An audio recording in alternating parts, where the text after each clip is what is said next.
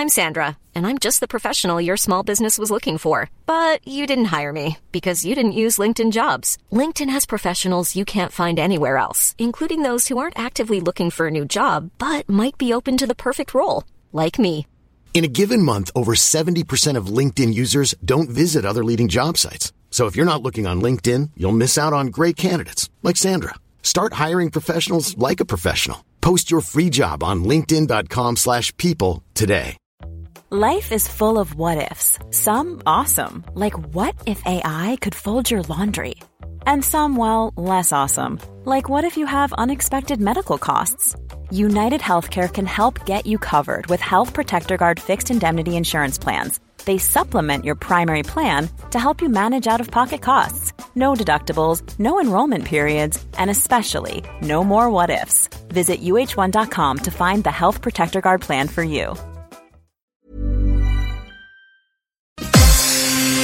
Arts House on Cork's 96 FM and C103. Now then, John Adams is an artist I've known since the night I met Connor 25 years ago because John hosted the post show party where we all got together and stayed up all night talking. And so ever since, I've loved John, but also his incredible paintings. And in that time, his work has gone through so many episodes and phases and series. And over the year, over the years rather, John has also become such a passionate speaker about the conservation of Cork, its maritime heritage, about the treatment of artists generally in Ireland, and the need for an open exhibition space in the city dedicated exclusively to showing Cork painters. Well, right now, he has an exhibition in O'Mahony's of Watergrass Hill, a venue which really does so much for the arts. And John's exhibition has been so successful there that they've kept it on practically a month longer than had been initially planned. So I was delighted to chat to John during the week. Well, I just want to say a big thanks to Victor and Maura in O'Mahony's because they have been the most welcoming and enthusiastic owners of any business that has shown my work anywhere, anytime. And they have been absolutely amazing. And it's so unique to get a welcome like that because um, a lot of hotels, bars, restaurants, they really kind of have the attitude that they're doing a big favor to the artist by letting them decorate their walls. So um, I would encourage business owners to be more like Maura and Victor, and also I'd say Claire Nash in Yes. Nash 19 because she has an amazing gallery in her restaurant. She really does. She is doing it. She is showing people how it should be done, and um, I really take my hat off to Claire. And um, I would encourage the business people, business owners in Cork, to start showing Cork artists in their business.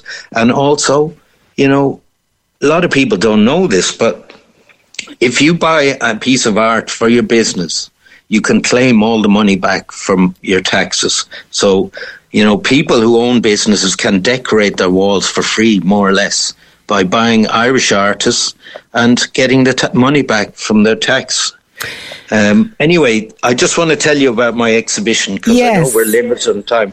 This exhibition is titled a mini re- retrospective, and it's basically trying to explain to the public how and why my work has been so varied over the years. Because you know, every time I do a new series of work, I, I used to have um, a patron or a buyer called Charlie Hennessy. He was a very famous Oh. Solicitor, and I loved him dearly. And he really loved the arts and supported Cork artists hugely. But he used to open my exhibitions, and I remember him saying, opening my Tigfali exhibition in 2003, he said, I love opening John Adams art exhibitions because every time I go to one, it's like going to a different artist. And I'm not I'm not consciously trying to do different work all the time, Elmarie. It's like I have something to say in my work. I, I kind of I've come to the realization that I'm kind of like an activist artist. So when I've got something I want to say, like at the moment I've currently doing a series called Animals Matter, which are highlighting the struggles that animals face surviving in the oceans or in the planet because of humans and what we're doing to the planet. And during the COVID lockdown, I had already been doing the animals, but I was painting them on canvases. But during the COVID lockdown, myself and a few friends were cleaning the beaches of Cobh because we were stuck to the three mile radius. and I noticed a huge amount of rubbish on the beaches.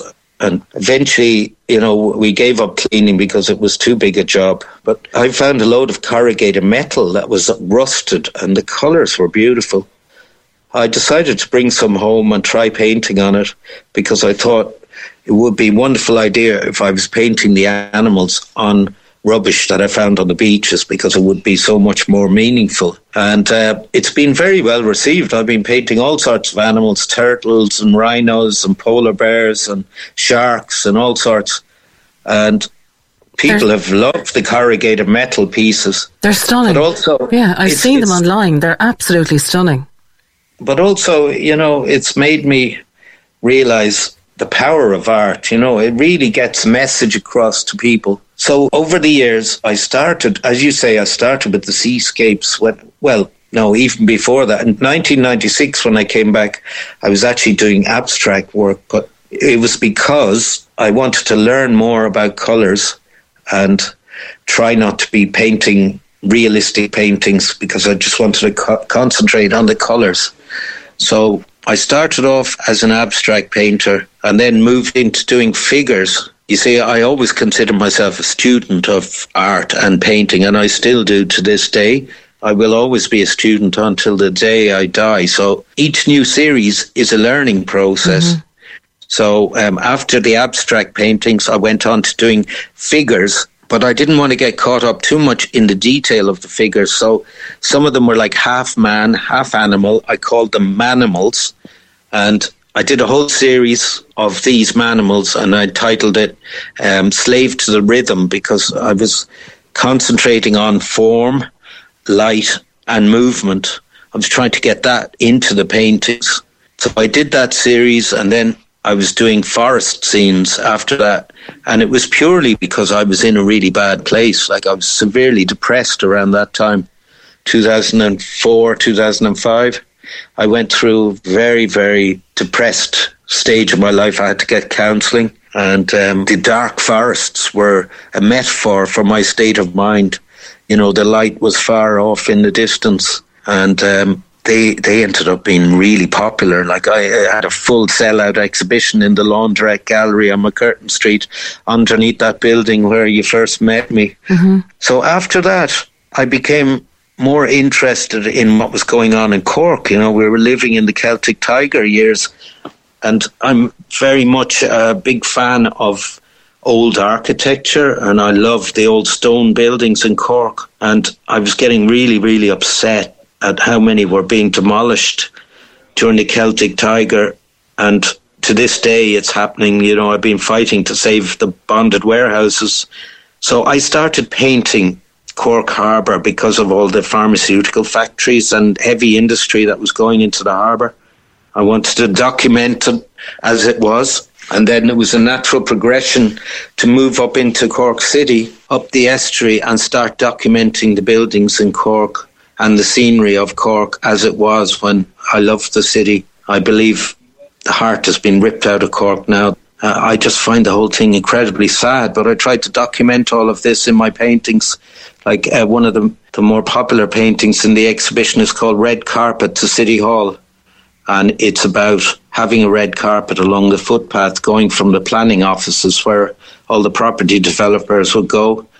You know, these are the kind of issues that I try to document in my art without making it too obvious. Like the red carpet to City Hall, it looks like a beautiful painting of the City Hall.